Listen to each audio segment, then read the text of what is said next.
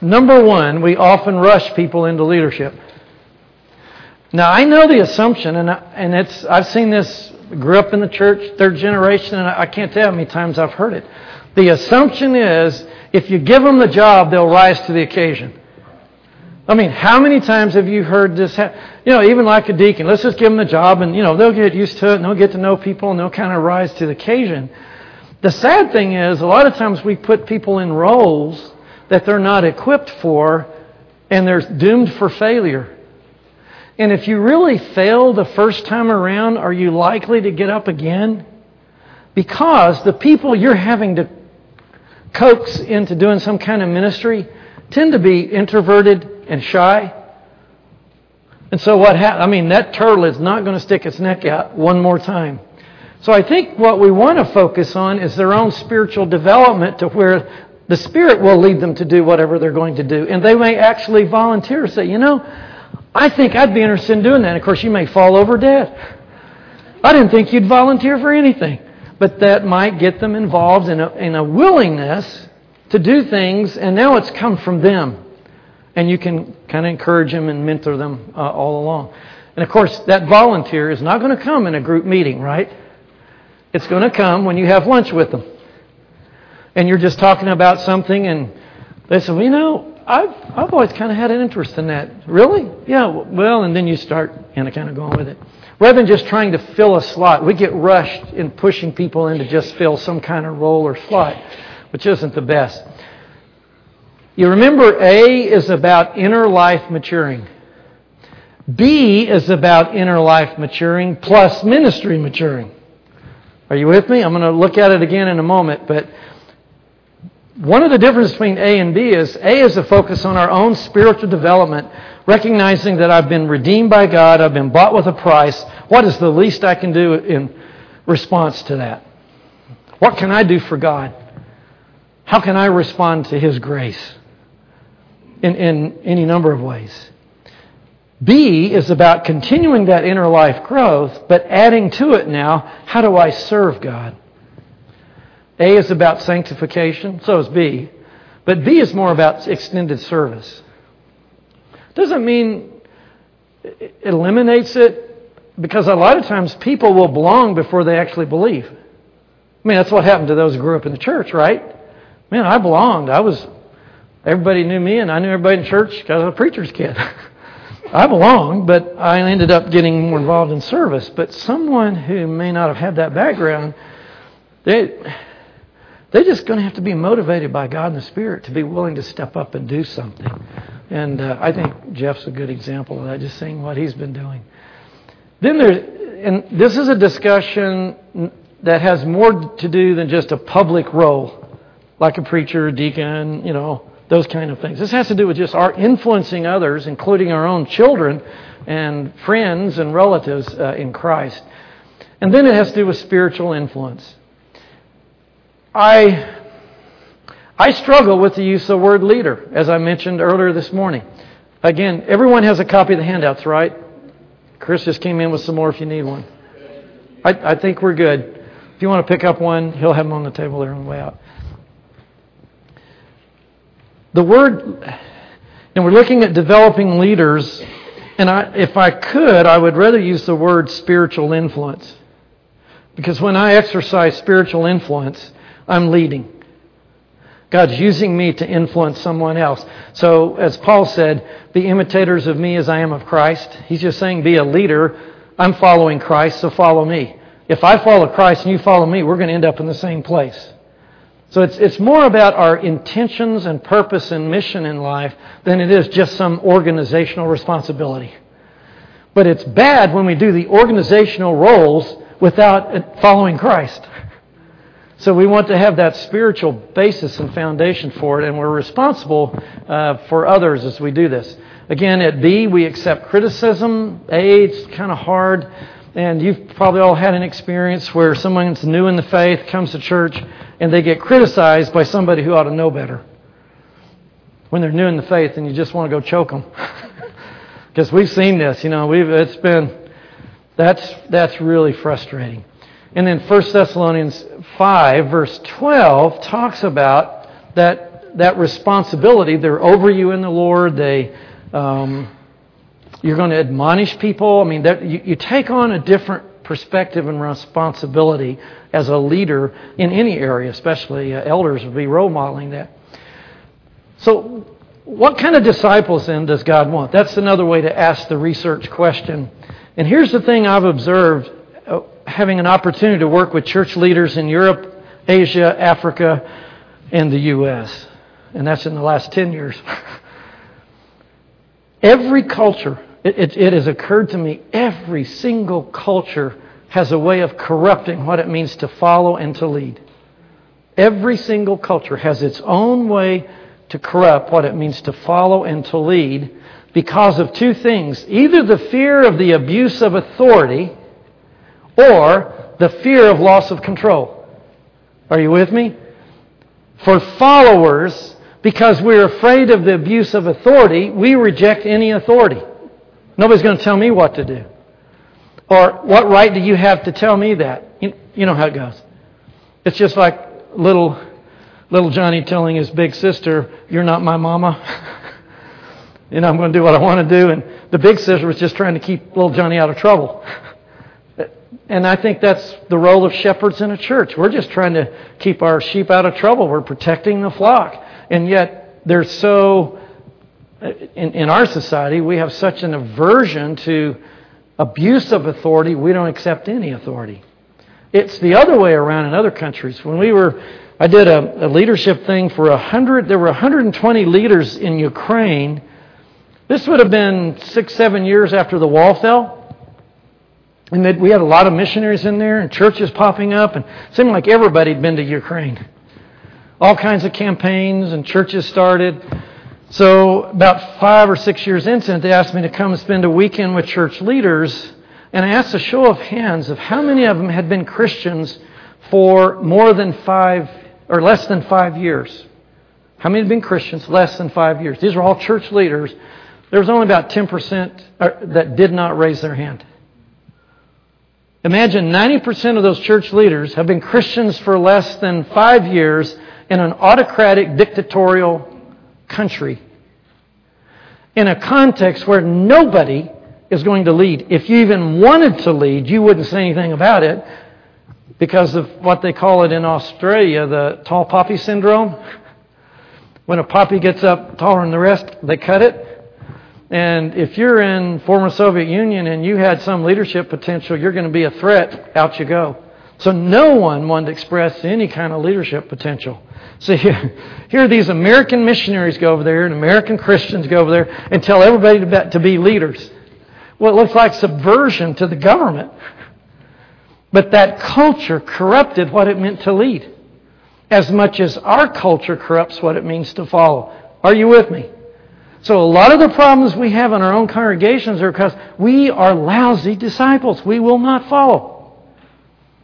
And I think this is something that takes mentoring and an awareness. Case in point, ask these questions to yourself. How well do I follow those in authority over me? If you work in a school, you work in a hospital, you work whatever it is, how well do you follow those in authority over you? How well do you accept the spiritual gifts of others? I don't have time to unpack it, but I'm of the opinion that when I use my spiritual gift, that is my spiritual authority. If you have the gift of generosity, then you need to take the lead for collecting money for the poor saints in Jerusalem, and I submit to your authority. If you have the gift of mercy, which on every spiritual gift inventory, you know, it's one of those gifts, it always comes out the bottom for me, which qualified me to teach at graduate school.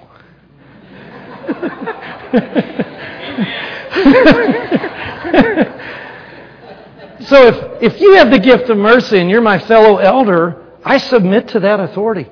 If you're saying it, uh, you know, I really believe this is a context where we need to just simply show mercy. When I'm wanting to get in there and correct it and fix it, I like Jeff's. I want to fix it. And there's sometimes you're just going to have to show mercy. So for me, it's got to be a cognitive thing. It's not going to be as natural as some folks who are really going to show mercy. But in all of them, I come up with the gift of teaching. So if I'm teaching, then you submit to my authority when I teach. But that means that's the only area. I'm not over everything else.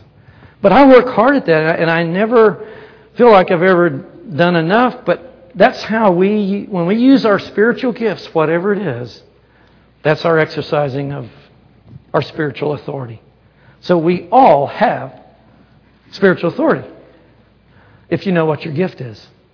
The problem is, some of you have tried to exercise spiritual authority in areas that's not your gift, and you can really muck up a church.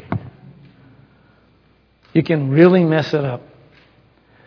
We say, well, okay, suppose we don't have enough people that cover all the gifts. And I like Romans 12 because there's a pretty good list of seven that at least a healthy church ought to have these seven. Where do we get it? From the neighboring church. Anywhere you can get it. Because if you know that we've got these gifts, imagine a church without any, anyone with the gift of generosity or anyone with the gift of leadership. Here you got people leading, but no one really has the gift of leadership. What do you do? Just get mentoring from somebody who's a good leader. I, uh, every area, everywhere I'm in the world, there's, there's always people that you you respect. And three years ago, I mentioned the same name. I'll do the same thing here because it's a great example. But every time I've gone anywhere in Montana, Keith Noyes comes up somewhere. And I keep thinking that it's going to run out. Everybody's getting older. But it's amazing how many people he's influenced. And I know there are many more like that, but you don't have to be an elder to be a Keith Noyes. And I'm sure a lot of his influence was way beyond him just being an elder. Am I right? I'm just using that example since he's not here and we can talk about him. But I love him. Good man. And if he has natural gifts of leader, I'd talk to him. If you don't feel like you've got two elders and neither one of you are really gifted leaders, I'd be in conversation with someone like a Keith Noyes. And say, we're, we're having to decide, what would you do? And I assure you, the minute he says, you know, we had, and he starts telling his stories, and one of them is going to resonate with both of them. You go, you know, we just didn't think about that, but that is the right thing to do. And then, boom, the Spirit works through that, and you can do some good leading. And after a while, you develop more skills in that. I think it's true of all those gifts. If you don't have some there, seek it out because a healthy church without any one of those seven, or, or church will have difficulty being healthy without any one of those seven. And then the consensus of the group. Do you submit to the consensus of the group when it differs from your own opinions? Now, I'm, I'm, speaking directly to elders on this one, but it applies to members. Because a church can decide, we're going to buy a building across town. And it's going to be hard. You'll never get 100%. And if you get within 85%, I would jump up and down and have a rose parade. If you're in one of our churches, because there's some people, if it's blue to you, it's green to them. You know, and that's just people. How do you build consensus? It takes time, it takes patience. But part of it is, and, and this was one of the toughest things I think I struggle with in, in being an elder with fellow elders, is many times I found myself as the odd man out. So do I just shut up and let it go? Or do I speak up at the risk of being the bad guy in the group? Well, you can probably guess which one I did. I'd speak up, but I learned to, I just put it out there. If it, if it takes, it takes. It's not my responsibility. It's going to be collective. And actually, sometimes it did, sometimes it didn't. I would never take it personal. I just saw things different because of my training and experience than someone typically in the group would see. But then I didn't want it to always be, well, we can't do anything unless we ask what Huffard thinks. That would be awful. So you, you, you know, you, it's hard working with consensus, but it has to do with my willingness to follow. Well, I follow my fellow elders. They are still my elders. And then, do I follow any leader? Am I even good following directions? we moved a couple years ago, and I went through some of my some of my stuff Mother passed on to me, and here was my second grade report card at the bottom. He needs to learn to listen and follow directions. I thought I knew what I was doing. I didn't need her, but anyway. Okay. We're going to get into mentoring, and here's the foundation to me of mentoring. When we go to here are the three things I think you want to look at at D. This is on page uh, three, maybe. I should have, yeah, well, three, page three. Um, I have found this over the years to be extremely helpful in mentoring when a, a situation comes up and I begin to think, okay, is this an inner life issue? Is it a life maturing issue? Or is it a ministry maturing issue? And sometimes it's all three, which means you won't be able to deal with it on, in the phone call. Inner life maturing is soul care and walking with God. Inner life maturing is caring for your soul and walking with God. One of my colleagues at MRN does a lot of coaching, and he said, he told me this last week. He said, Evertt, you'd be surprised how many church leaders I'm talking to, and I ask the question, How's your walk with God? and I get a blank look. And it, it's more, they've become more executives running a church than they have been spiritual leaders guiding people spiritually. So if, if this just brief discussion raises a red flag for you to say, you know, I'm not praying like I should be doing, I'm not in the Word regularly just for my own nurturing, then I hope I can encourage you to do that and find a partner who you know may have the same issue and you do it together to hold each other. You know, get a buddy system or something. Or even as elders, I think it's sad even to have elders meetings and seldom read the word, and if ever, or seldom have other than an opening and closing prayer or prayer for the sick. And you realize there's a whole lot more things to pray for than just that, and that and that's certainly valid. That's how we show our love for each other.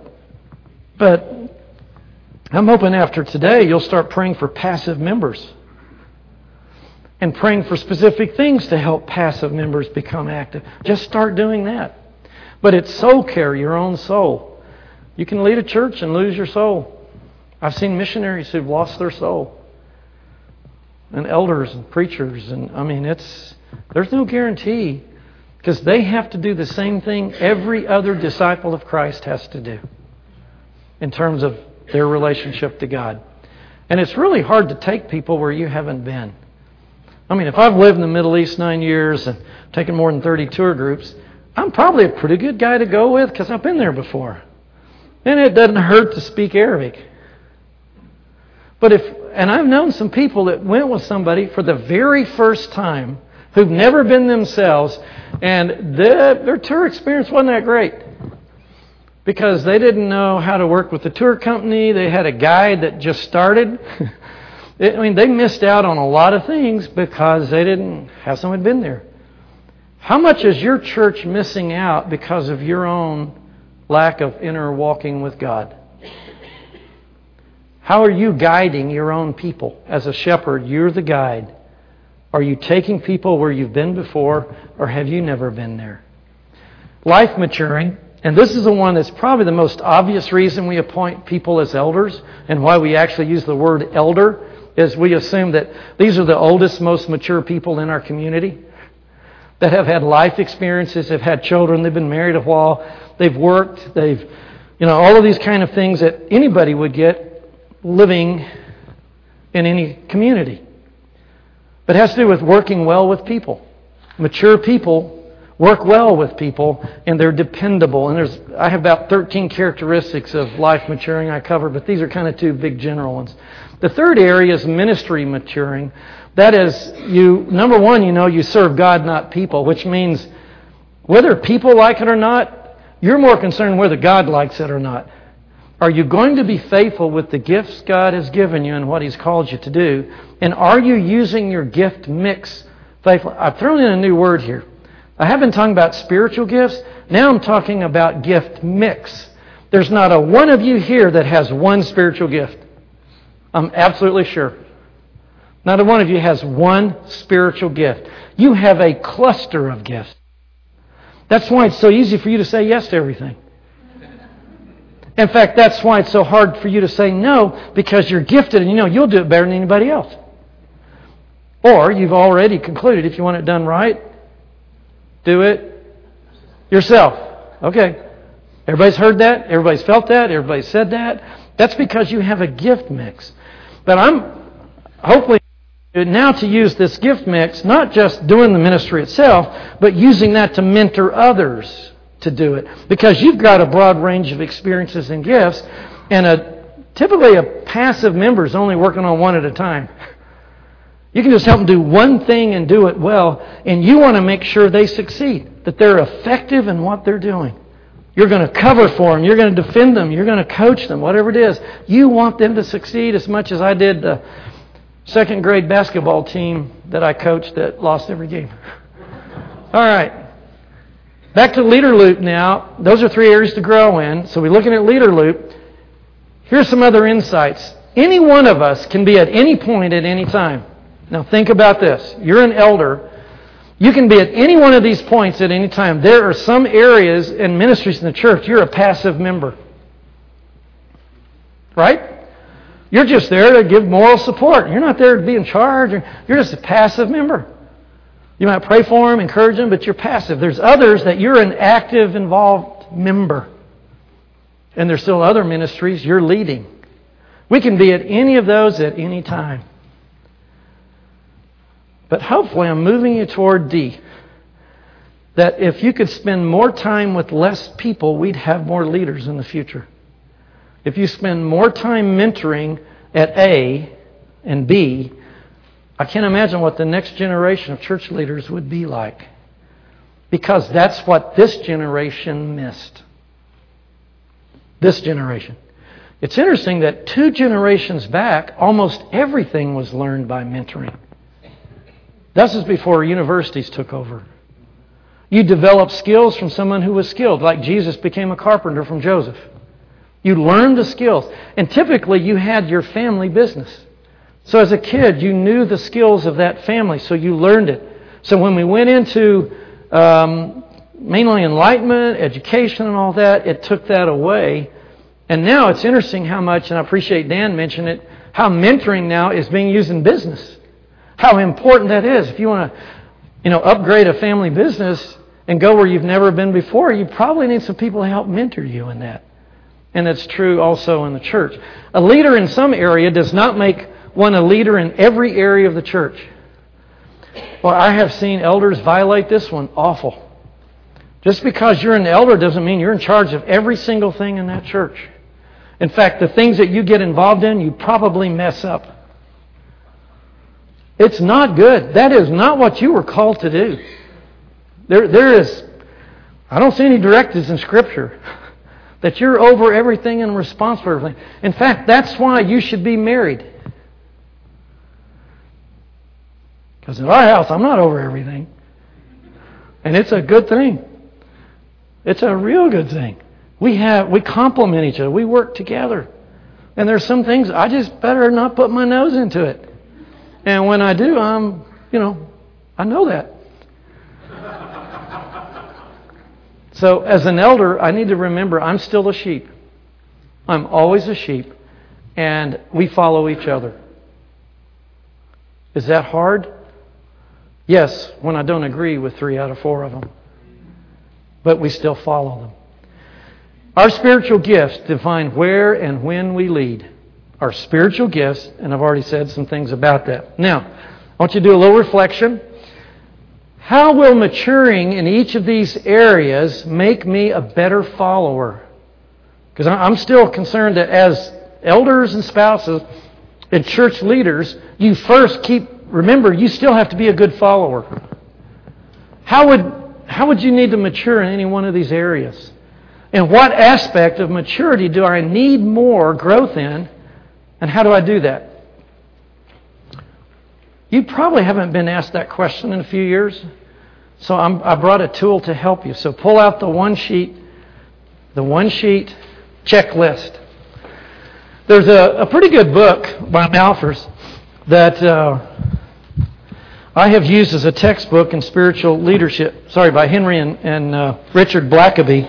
It's called Spiritual Leadership. Uh, this is Baptist uh, 2011. And students who have no ministry experience hate this book. students who have some ministry, and, and Matt really helped confirm it today. Students who have struggled in ministry, this was an eye opener. You know, so it's a matter of if you're just going to pass tests and you've just come from undergrad and, you know, like it just goes boom. But if you've been in ministry and had some hard knocks, okay, you get this. So I thought, okay, let me put this in a different format. And I, what I did is made a leadership competency checklist, and I only took about 80 pages of the book. I pulled out 80 pages and went through it and just made a checklist. So the page numbers are the pages in the book that expand that, all right? So here's what you're going to do. Um, I'm going to walk down through them quickly, and you assess, do your own. Cover it up if your spouse is looking. No. Just do your own, and with each one of them, never, seldom, or always. All right? You just respond to it. Never, seldom, or always. And I, I'm pretty sure this is going to surface some areas you want to grow in. All right, here we go. I can effectively communicate a vision. This is certainly as a church leader. I can effectively communicate a vision. Never, seldom, always put a circle uh, anywhere from zero to five. I work well with people and do not have to do all the thinking for the group. I work well with people, don't have to do all the thinking or control the group. Number three, I can take people from where they are to where God wants them to be. This is some pretty this really is a good point in shepherding.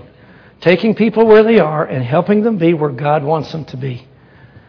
Zero to five. Just it's your own the way you see yourself. Number four, I have skills to develop other leaders and become dispensable. This is key to the curve. We're going to talk about the curve. If you feel like you can't, you're indispensable, this curve's never going to, you're never going to make the curve. But if I feel like I can be dispensable, I can delegate well, I can give people freedom to fail, I recognize others' success, encouragement, then there's some hope on the curve. So mark either zero to five on that one. I value honoring God more than personal or organizational success. And I'll tell you what, all of you as elders know this. You've had to make decisions, and it's it's ugly, and it's going you're going to look bad as a church, but it's what God's called you to do. You're going to have to deal with the tough stuff. And some, if you take institutional pride or church pride or whatever, and just ignore it and sweep it under the rug, it's not a good thing. God will not be honored, and it'll come back to haunt you. Just ask the Catholic Church. I do not depend on position, power, or personality to get what I want from people. This one's a this is inner life development. I do not depend on position, power, or personality. Like I try to smooth my way through it, or I pull out my elder trump card that because I'm an elder, you got to do what I tell you to do. I don't do that. Use that to get people to do what I think they need to do. I teach, I encourage, I equip, whatever. God has affirmed my leadership by vindicating my reputation and transforming lives around me. Are you spiritually mature enough to let God fight some of your battles for you, or do you feel like you have to defend yourself every time you're criticized? I tell you, this is a dark hole minion eldership falls into. Because when they get into in the church, you know, the elders are being criticized, rumors or whatever it is, they want to come out with an announcement the next Sunday. And what happens is, you create a bigger problem, right? And so inner life maturing is basically, and ministry maturing is both saying, you know, I'm going to let God affirm my leadership. That's what Moses did. You remember when he fell on his face in Korah's rebellion? And God took care of it. God, God takes care of rebellions. It, that's really not our area to do. We're, called to be faithful and serve. And so if you have a 1 to 5 there, that's fine. It's just identify it's an area you got to work on. It's a hard one. This is a really hard one. And then I have been able to move people to become more involved in God's agenda. I've been able to help people move along, whether it's through evangelism and them becoming disciples of Christ or moving them from passive to active followers. You actually can give names of people that you've been able to do that with. God's used you in their life. If, if that's happened, circle of five. Number nine, my behaviors are consistent in different circumstances. Followers know what to expect from me. If, it's, if you're just pretty much the same, then put a five there. if sometimes you're, you're this in this situation but different in another context and they don't know what to expect from you, I'd put a two or three. This is important for leadership, right? It's hard. That's why many creative men who are good men are not appointed as elders. They're so creative, you never know where they're going to be tomorrow. It's hard to follow people that are here today and there tomorrow, and then once you try to get on board where they are and there's some creative idea, they've already changed their mind and moved on and say, Well, you didn't give us time to. They're hard to follow. 10. I have a successful track record of faithfulness in the assignments God has given me. You've been faithful in little, God has given you much. Number 11, I am learning new things and preparing myself to be a better leader. If you read a book a year on leadership, you attend this, whatever it is, those are good signs of your wanting to learn and continue to be a better leader. I have a healthy awareness of my strengths and weaknesses. People don't have to convince me of my inadequacies. Dr. Gupton gave you some great resources this morning. That's what that's for right here, so that you can know yourself. It's really never it's never effective for a young preacher to try to correct an older elder when the elder is wrong. I've told everyone that's tried, don't go down that road. It will not end well. Just don't go there. But the other side of it is, if you're that old elder, you have a responsibility of knowing yourself well enough that you can say, you know, I thought about last week's meeting, and young man, I was wrong. Boy, that increases spiritual influence and certainly relieves a lot of tension and probably even helps his, uh, his, his indigestion. I have courage to do the right thing even when it will be difficult and painful. I've seen a lot of elders who had the right idea but no courage to execute it. They knew what needed to be done. And you can have four men who are good men, but somehow they get in, I mean, out here they're even courage. But when they get in this group, they lose their courage and the will to do the right thing. Number 14, I have been able to lead others in ministry and help them become more involved. This is A. I've been able to do A or B, help people become more involved in ministry. And number five, uh, 15, I have demonstrated that I am willing to make personal sacrifices for the church. This is what I appreciated in the first hour, just telling you I appreciate the sacrifices all of you made, even to be here this weekend. This is not an easy weekend. I was exhausted last night, and I told Eileen, that was only a half a day. I don't know. And I didn't do anything yesterday, and today I'm working. You know, it's uh, that's something. At 16, I am known to truly care for the people that I serve with and those that I lead.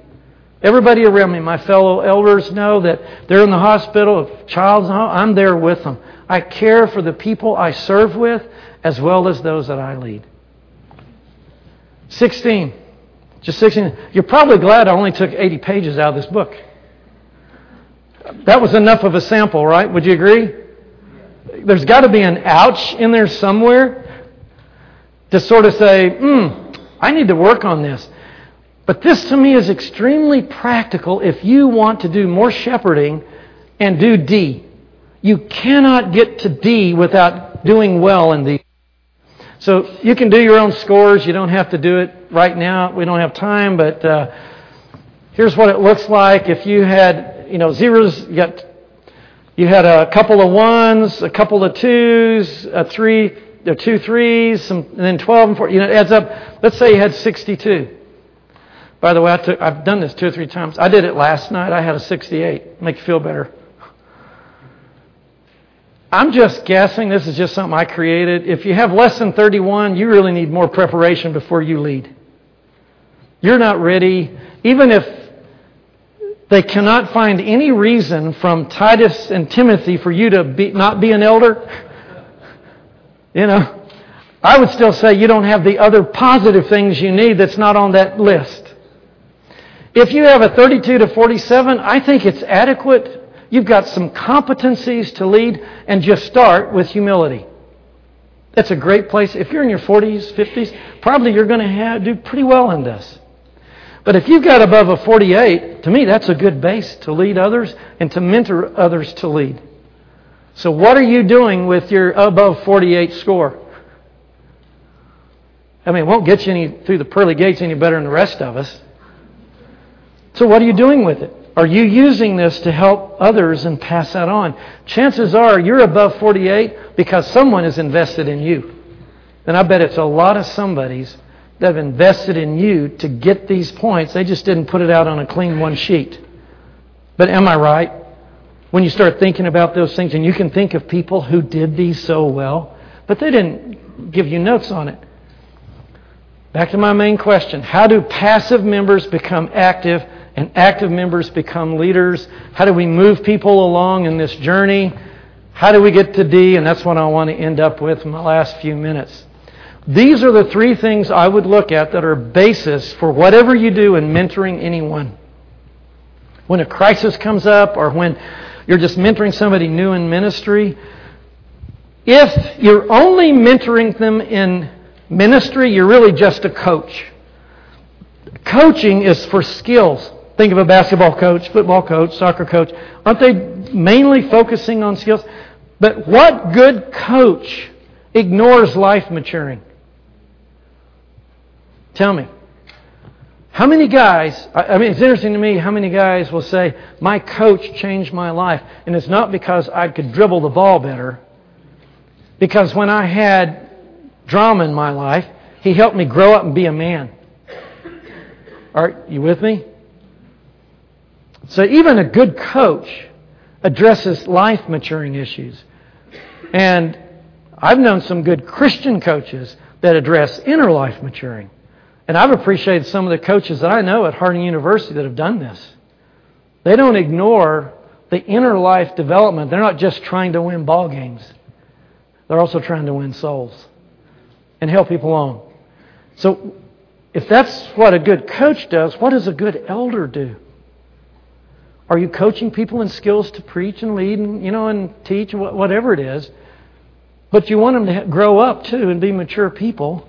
Quit the yeah yeah yeah and learn how to manage conflict and all that kind of thing. But you want them to walk with God. Those are the three areas that have really helped me at least give some kind of format when I have a discussion. I get a call from a student I had 20 years ago and says, I got a problem.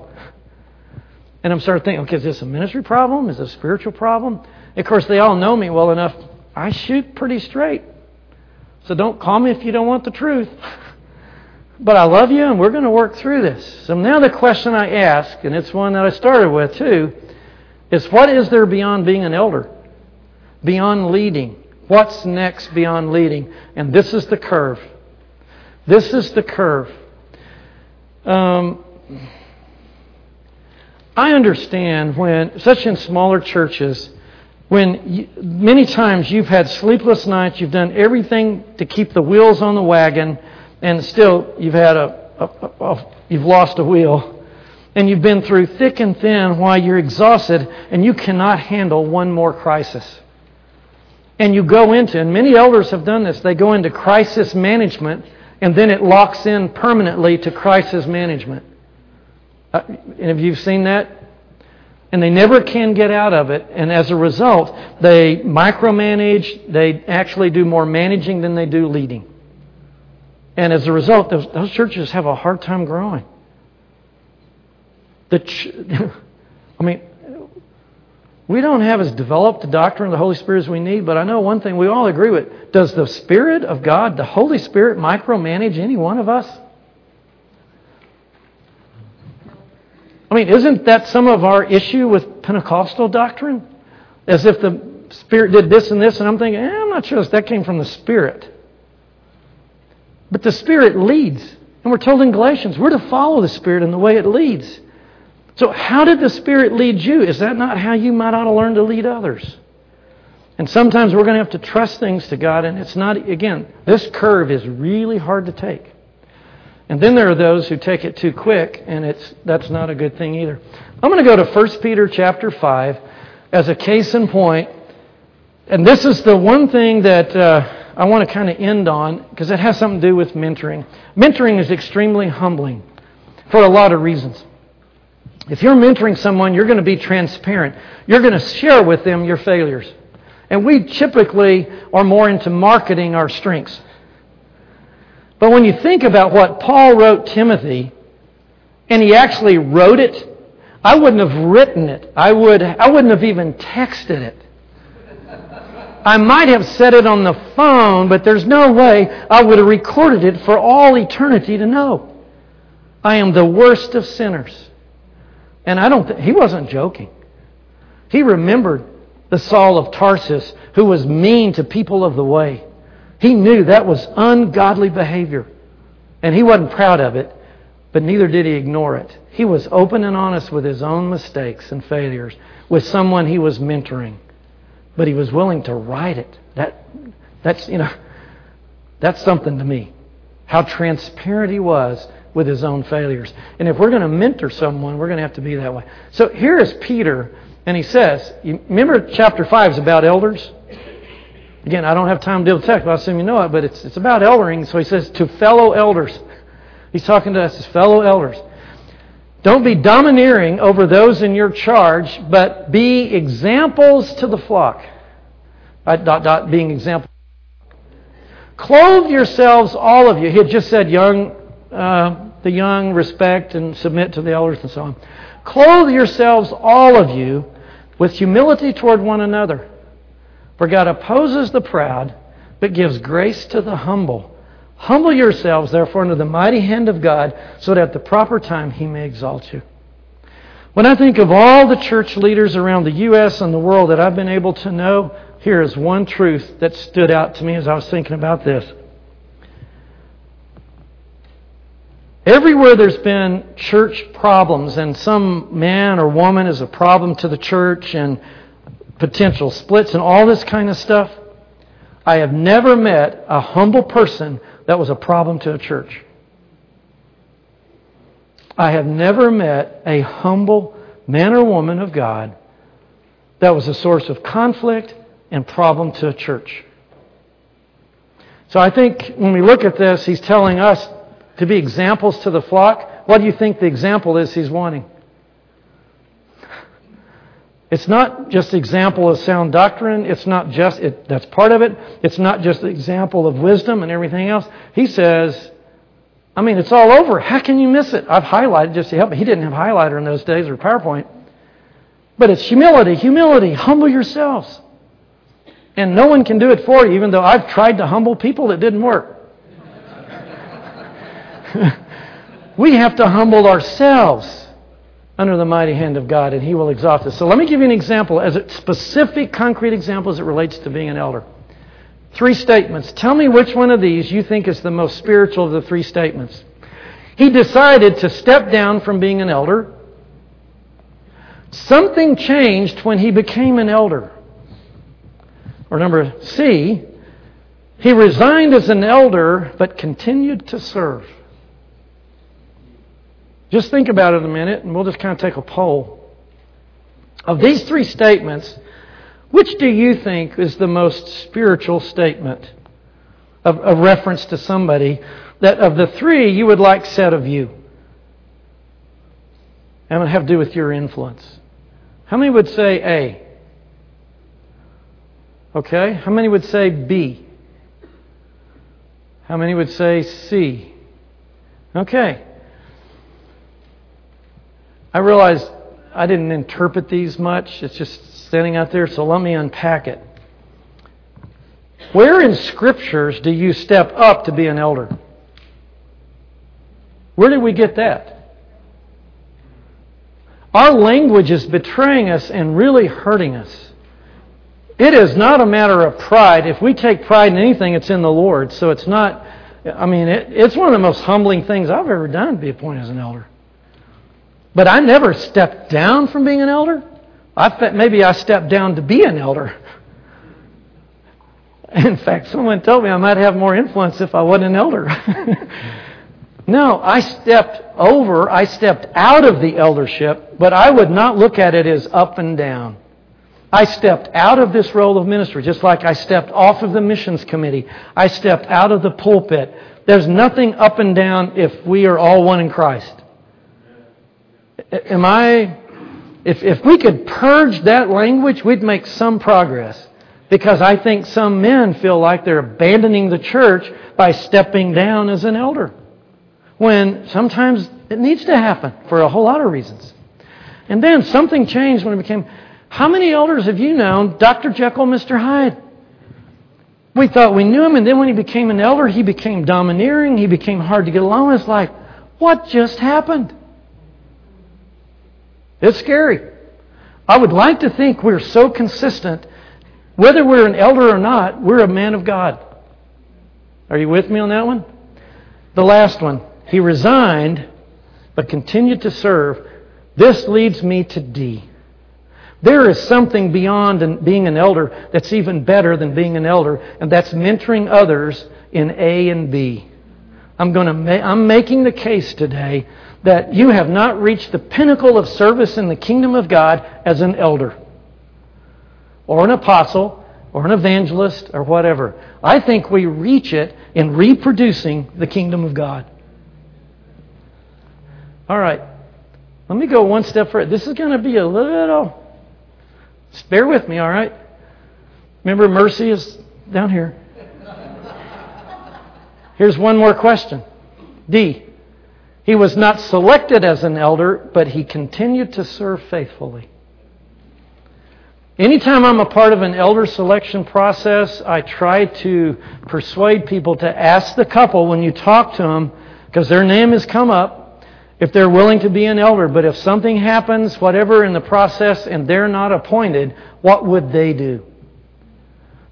And I imagine all of you may know of at least one situation when they weren't appointed, they got mad and left. Or they became a sabotage to any of the elders, anything that was ever done. How many have seen that? Okay, 50% of you.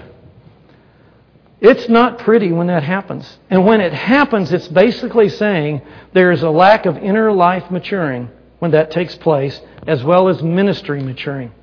If I'm not appointed as an elder in a congregation, it, there could be a lot of reasons for it.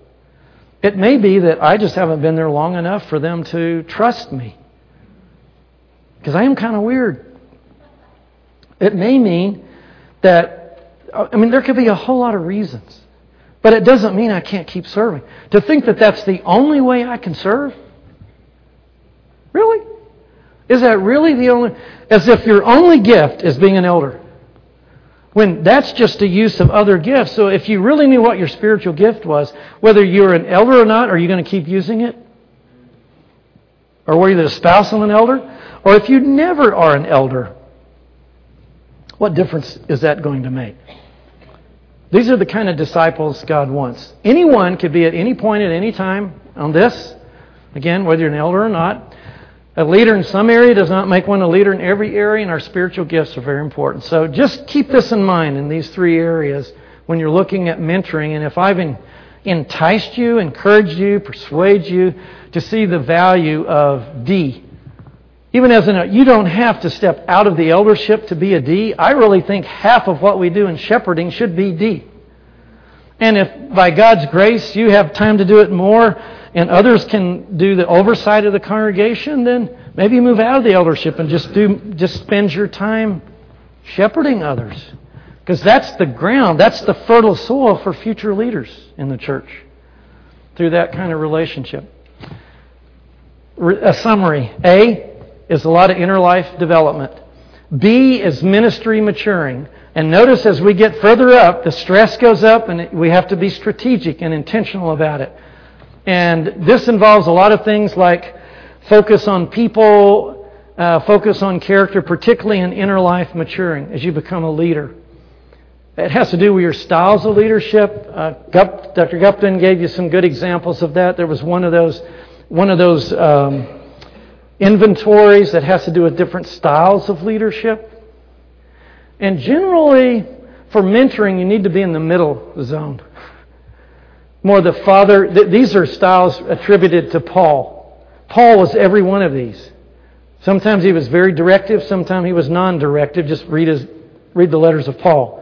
But the mentoring, typically to Timothy and Titus, was in this middle range, like a father or with Onesimus, there was spiritual obligation. You owe this to me. There was maturity appeal, imitator, nurse, that kind of thing. Now, with C, here are the issues at C. And C, this is why the curve is so tough. The curve requires maturity in all three areas. You have to be really spiritually mature to make that curve and not feel like you're stepping down or stepping away or whatever. You also have to be ministry mature and savvy to say, you know, I need to spend more time helping people grow internally, spiritually, and motivate them and encourage them along the way. And it's also life maturing. It isn't all about you. If the church is all about you, you know, there's only one head, as far as I know, and that's Christ. And the rest of us are servants. It's, uh, we have to learn then, and, and here's why this curve is important, because most of you in elders spend nearly all your time on urgent and never get to the important. Only urgent. Only urgent. Connecting people to mission, keeping priorities, increased complexity, and Matthew 20 and Acts 20 are two good places to go. This is a quote from Bob Biehl in his book on mentoring, and he basically says mentoring is the linchpin of any organization, especially the church. For the, for the development of leadership within the church and the health of the church, that linchpin, surely you've all had a tractor and a trailer that has that pin you pull. that linchpin is in fact mentoring, not just more information and helping people with their struggles and knowing their strengths. Uh, I refer you to a book by uh, Stanley and Clinton called Connecting, and it deals with these different areas of mentoring. There's intensive mentoring, occasional mentoring, and passive mentoring. Passive mentoring is reading a biography of somebody or watching somebody. You don't really know them, but you, you, you just kind of you, you gain from their life. Uh, it happens in, in some of your families if you've had an uncle or a grandfather who was a well known preacher, missionary, just his life experience has influenced your life. That's indirect mentoring. The intensive mentoring is either becoming a disciple of Christ, spiritual guide, or coaching for specific skills. Barnabas is a great example. If you just look in Acts chapter 11 through 13, how many times and what the relationship Barnabas had with Paul, he was an incredible mentor. He's, he's kind of the role model of mentoring, which did Paul a lot of good. Just think, if talk about the linchpin. If you take Barnabas out of Acts, how many letters would you miss in the New Testament? If he had not gone to Tarsus and redeemed Saul of Tarsus and brought him back to Antioch, and then boom, here he goes, there's about half the New Testament you'd miss. And then Luke wouldn't have anybody to travel with, so that takes Acts out. We'd be left with the Gospels. That linchpin was incredible. Baseline for mentors, you know God called them to serve. If you're a mentor, you know God has called you to serve. It may be serving three people, but two of them are a Barnabas and a Saul. That's it. That'd be great. You take responsibility for the spiritual health of your brothers and sisters. You're disciples of Christ that use your gifts, you submit to Christ, and using those spiritual gifts. And here's five competencies for a mentor. And I'm going to end with this. I'm, I've gone over. I need to end right now. It's in Clinton in connecting. I just just look at you. You can get that, or we can give it to you later. I don't think I had this in the handouts. I've added that. All right, make the curve. At D, this is really mentoring, maturing. I like this quote from Crosby. Mentoring is a brain to pick a shoulder to cry on, and a kick in the pants when you need it. Who are you mentoring in your church? Identify them. Typically, they may be passive members. Know them by name, pray for them specifically, and hope that the Lord will open doors for you to serve them and that you will all be better mentors and that you will follow Jesus. Thank you. I ran out of time.